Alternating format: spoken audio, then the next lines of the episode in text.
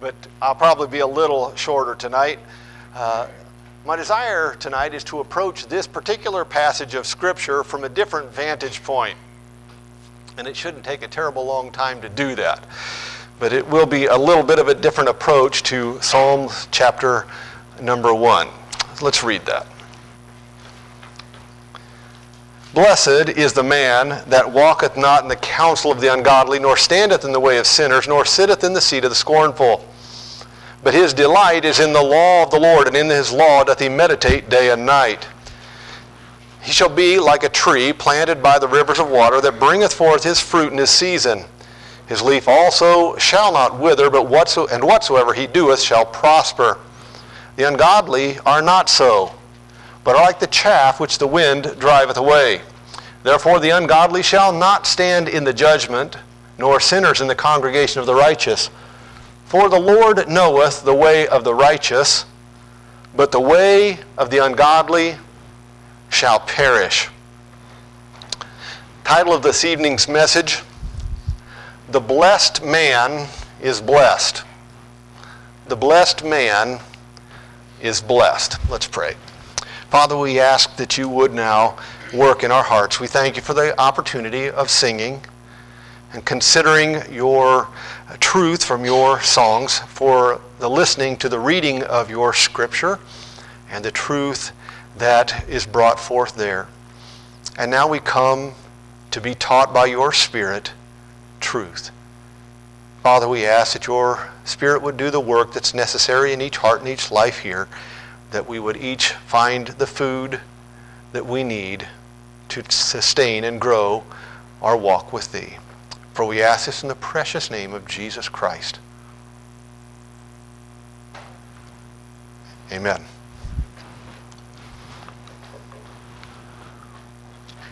Psalm 1 is a classic passage of Scripture. Many Christians have memorized this particular passage and can quote it without any difficulty. It is really a comparison of two kinds of life. It's the end result, basically, of those two paths. Now, before we consider those two paths, which have been done thousands and thousands of times before, I would like to start before the two paths split off. Okay, see if you can get this in your mind, get the picture in your mind. You're walking down a path, and there's a fork in the path. Okay? So before you get to the fork, you're walking down the path, everybody's on that path, and then you take the fork. Now in this passage of Scripture, there's two forks, there's two paths. At that fork, in verse number 1, we have the blessed man. In verse number 4, we have the ungodly man. So we have a divergent path. We have the fork in the road. And up to that point, you're walking, and then you take a choice. I'm going the ungodly path. I'm going the path of the blessed. We'd call that the godly path. So there's two separate paths on the road. But before we get to the fork, what do we have? We have at the fork, we have the ungodly path and we have the godly path. But before we get to the fork, what do we have? We actually have man. Okay, if we have the blessed man or the ungodly man, before we get to the path, we just have man. Before they've taken either fork in the road, we haven't got to the godly or the ungodly. We haven't got to the good or the bad. We just have man. So before we consider those two paths, let's consider man. And I contend this evening that this man who's on this road, before he takes either path, is already blessed. Now, let's consider that for a moment. How is this man who's on the path, man himself, blessed? Well, number one, he lives on planet Earth. And I don't know how much anybody pay attention to the universe and the stars and so forth. I know John is a fan of this. I love to think on these things. Anybody here else kind of pay attention to these kind of the universe, Dirk? If you don't pay any attention to these things about what the universe is comprised of, it is totally mind-boggling. We will not get into the details on that tonight, but the universe is so vast, you just can't even comprehend it. In fact, we have a difficult time coming up with mathematical terms to even deal with it. It is so vast that our brain just cannot think in those terms. We have our galaxy, but there are billions of galaxies. Ours is a small galaxy. Think about all that entails, the largeness of that. Okay, and in our solar system, we have planets, and we have moons, and we have stars, and we have asteroids. You got that all in your mind? Now, what you find in outer space is you find the place is either burnt to a crisp or frozen solid. That's what all of these places look like. Think about the moon. Our nearest neighbor, our nearest landmass other than Earth is the moon. Consider what it looks like. Now think about man. Where does he live? In the one green, growing, sustained place that is not so hot that he burns up and not so cold that he freezes to death, that's where he lives. The people who deal with this call it the blessed spot in the universe is planet Earth. And man lives there. Think what it'd be like living on the moon. It would be a very hard life. We are in the place where, you know what? There's plenty of water. Everything that we need, the building blocks of life are all here. We have water, we have oxygen, we have soil, we have light. We are not dealing with toxic fumes. We are in a blessed spot. So man, before he's made any decisions at all on his path, he lives blessed. Because he lives, God has placed him here on this planet. Man is also blessed because, number two, he has a mind to use. You know, lots of God's creation has been made without the ability to think. Most of the teenagers are in that spot. No, that slipped out, I'm sorry about it. True, but it slipped out. Much of the planet just does what it does without any thoughts about it. The Scarecrow in The Wizard of Oz depicts the woes of being left without the ability to think, if he only had a brain. But here is man. He is blessed with the ability to think and to reason. That is a blessing indeed. So he lives in a blessed planet. He has the ability to think. But more than that, he is blessed with an amazing body. He is blessed with an amazing body. We could talk on this for quite some time, but I don't think we need to. The way that the body operates is amazing. I don't know if you've ever thought through all of this about our bodies, but the way that the body operates together. Do you remember back in school when you and I don't even remember now, how many systems are there? 7, I think, isn't there? You guys didn't listen any better than I did. I think there are 7 systems in the Bible. In the body. In your body, there are 7 different systems. And the way that they all work together is amazing. The fact that your body can heal itself is totally amazing. I think one of the really amazing things is the way that the body works. Okay, we all have different diets, correct? Some of us drink pop and eat junk food continually. Others drink healthy things like water. Craig, that's nasty. You know fish swim in that, right? People eat really healthy, all-natural things, and other people eat junk food. What does the body do with that? You put it in, it goes into your stomach, your body sorts out what it can use, converts that into something usable, and gets rid of the rest. Depending on whatever you put in there, it runs on it. And some people eat a lot of variety, some people eat the same thing, but the body has the ability to convert all that into usable or storable energy. I think that's totally amazing. I think what the human body is capable of doing is amazing. If you don't believe that, watch a circus sometime. Get on YouTube, watch the Olympics. I was at Disney on Ice way back in the day. This still has impressed me. What the human body is capable of. I was watching this Disney on Ice, and they're all on ice skates. And this guy is skating around, and he's got strapped to his shoulders, there's a pole that's strapped to his shoulders that's probably 10 feet tall, and there's a chair on the top of that pole. And he's skating around on ice skates with this chair 10 feet above his head on a pole. He's got it on his shoulder, he's going around like this.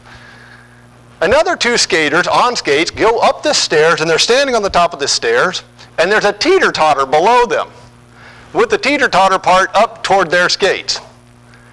Another guy is skating around, he skates and skates onto that teeter-totter while these two guys jump off, they launch him, he does a flip and lands in that chair.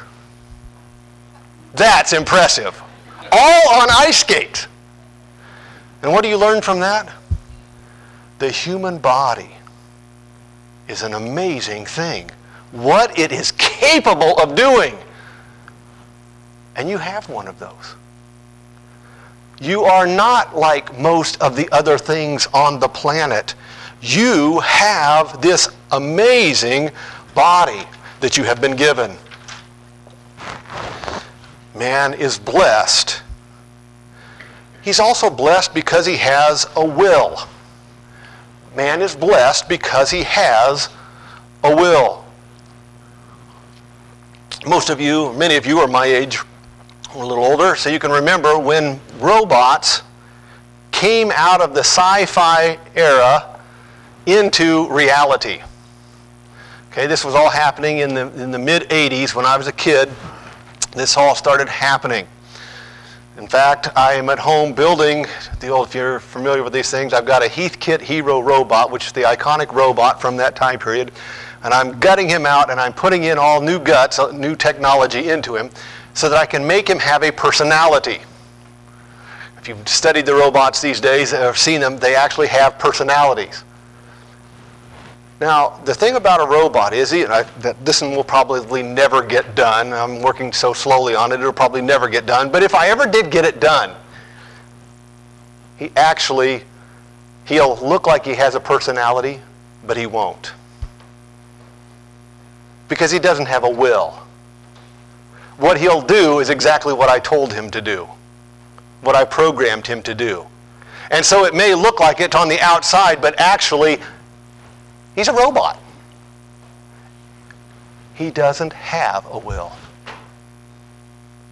But our blessed man, the man standing it before he ever gets to his fork in the road, stands there and he is blessed already because God created him with a will. You are not a robot. You have been given a will of your own. Number 5, the man is blessed already because he has the ability to enjoy. You realize that we're surrounded by beauty. We're surrounded by things that give us pleasure. But not only that, you have been given what you need to enjoy that. Okay, you could have been surrounded by beautiful music, but if you don't have ears, what good is that to you? You could have been surrounded by beautiful sights, but if you didn't have eyes to see it, or if your vision was only monochrome, it wouldn't be the same to you. We are surrounded by things that are enjoyable, and we have been given the ability to enjoy them. You have a mouth that tastes, you have nose that smells, you have ears that hear, you have eyes that see. You are blessed because you have all of these things and you can enjoy. You weren't just put in a desolate place with no opportunity. You're blessed because you have the ability to enjoy. So our man is blessed already. He lives on planet Earth, a favorable spot in the entire universe. He has the ability to think and reason. He has this amazing body that he lives in. He has a will of his own, and he's surrounded by things that are pleasurable, and he has the ability to enjoy them. Now, if that weren't enough, this man, God has set his affections on. Now think about that. He's got all of these blessings in his life. His life is this blessed thing, and God chooses to set his affections on that man. God loves him. This is very well known. We won't go into this any farther much than that. But a man who is so privileged by God already now is the recipient of God's affection. Now the why of this is an age-old question. Why would God love us? David asked that question a long time ago in Psalm chapter number 8, when he says, "What is man that thou art mindful of him, and the son of man that thou visit him?" There is no answer that we can find to the question why. But here's our man who's been blessed even more than he was originally because God has set his affections on him. And if we take that one step further, this same God who has set his affections on man reached down even farther to redeem this fallen man. Man has made his mistakes, he's done his sin, he's rebelled against God, and God reaches down. He plans the plan of salvation, he designs it, and then enacts it, and Jesus Christ redeems man. And his redeeming work was done for an already blessed man. Okay, now let's see if we can get our picture all together here. Because we're progressing, whether you know we are or not. We've progressed some way here. You have this man. He's standing at the fork in the road. He's either going to go ungodly or he's going to go godly. That's what Psalm 1 says. But he's a man standing here and he's already blessed. He lives in this privileged place. He's got a will. He's got the ability to enjoy. He's got his mind. He's got this amazing body. God has set his affections on him. And Jesus Christ, God the Son, has died in his place to redeem him back. The man is blessed. Okay, we got that? And standing at this spot, he's going to make a decision. He is going to choose to go this way or this way. He's going to choose the path of the ungodly or he's going to choose the path of the godly. Already God has blessed him beyond measure. So picture him standing at the fork of the road trying to decide, do I go the path of the godly or do I go the path of the ungodly?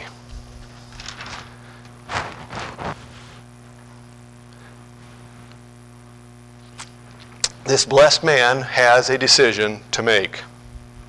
Now let's be clear here. The decision is not a confusing decision.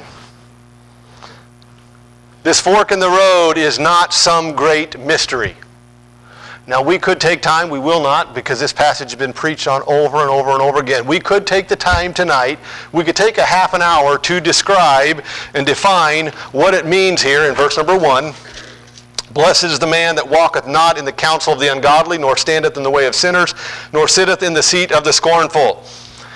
We could take another half an hour to explain all the variations of running with the wrong crowd, listening to the wrong advice, letting the world influence you with its thoughts and actions and ideas. We could take another half an hour to discuss verse number 2, but his delight is in the law of the Lord, and in this law doth he meditate day and night. We could tell you all about loving or ignoring the Word of God. But the fact of the matter is, you already know. Everybody knows what they are letting influence their thinking.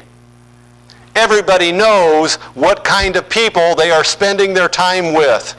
Everybody knows whether they are loving or neglecting the Word of God. We know what delight means. so this fork in the road is not a confusing fork. We already know what each path looks like. When our man, he's already blessed, goes to make his choice, if he makes the choice of the ungodly, what happens? Well, what he finds when he chooses the path of the ungodly, it goes into this, the ungodly, verse 4, the ungodly are not so, but are as the chaff which the wind driveth away. Therefore the ungodly shall not stand in the judgment, nor sinners in the congregation of the righteous. For the Lord knoweth the way of the righteous, but the way of the ungodly shall perish. What the man finds when he takes the path of the ungodly, he finds that many of the blessings that he started with are no longer that. He finds that his ability to enjoy pleasure leads him to excess in his life. He finds that this will that he's been blessed with takes him farther and farther down the path of wrong. He finds that this mind that he has that is supposed to be a blessing to him actually tortures him with the memories of all the things that he has done that are not right. His body, that is such an amazing thing, gets him into all kinds of trouble and then starts showing the ravages of sin in it. And now he's sapped and dealing with a body that is starting to malfunction because of this path that he's taken. God still loves him, but this man who started off blessed now finds himself hiding from God or trying to deny the fact that God exists because he feels so guilty in himself. And that blessed man no longer feels blessed.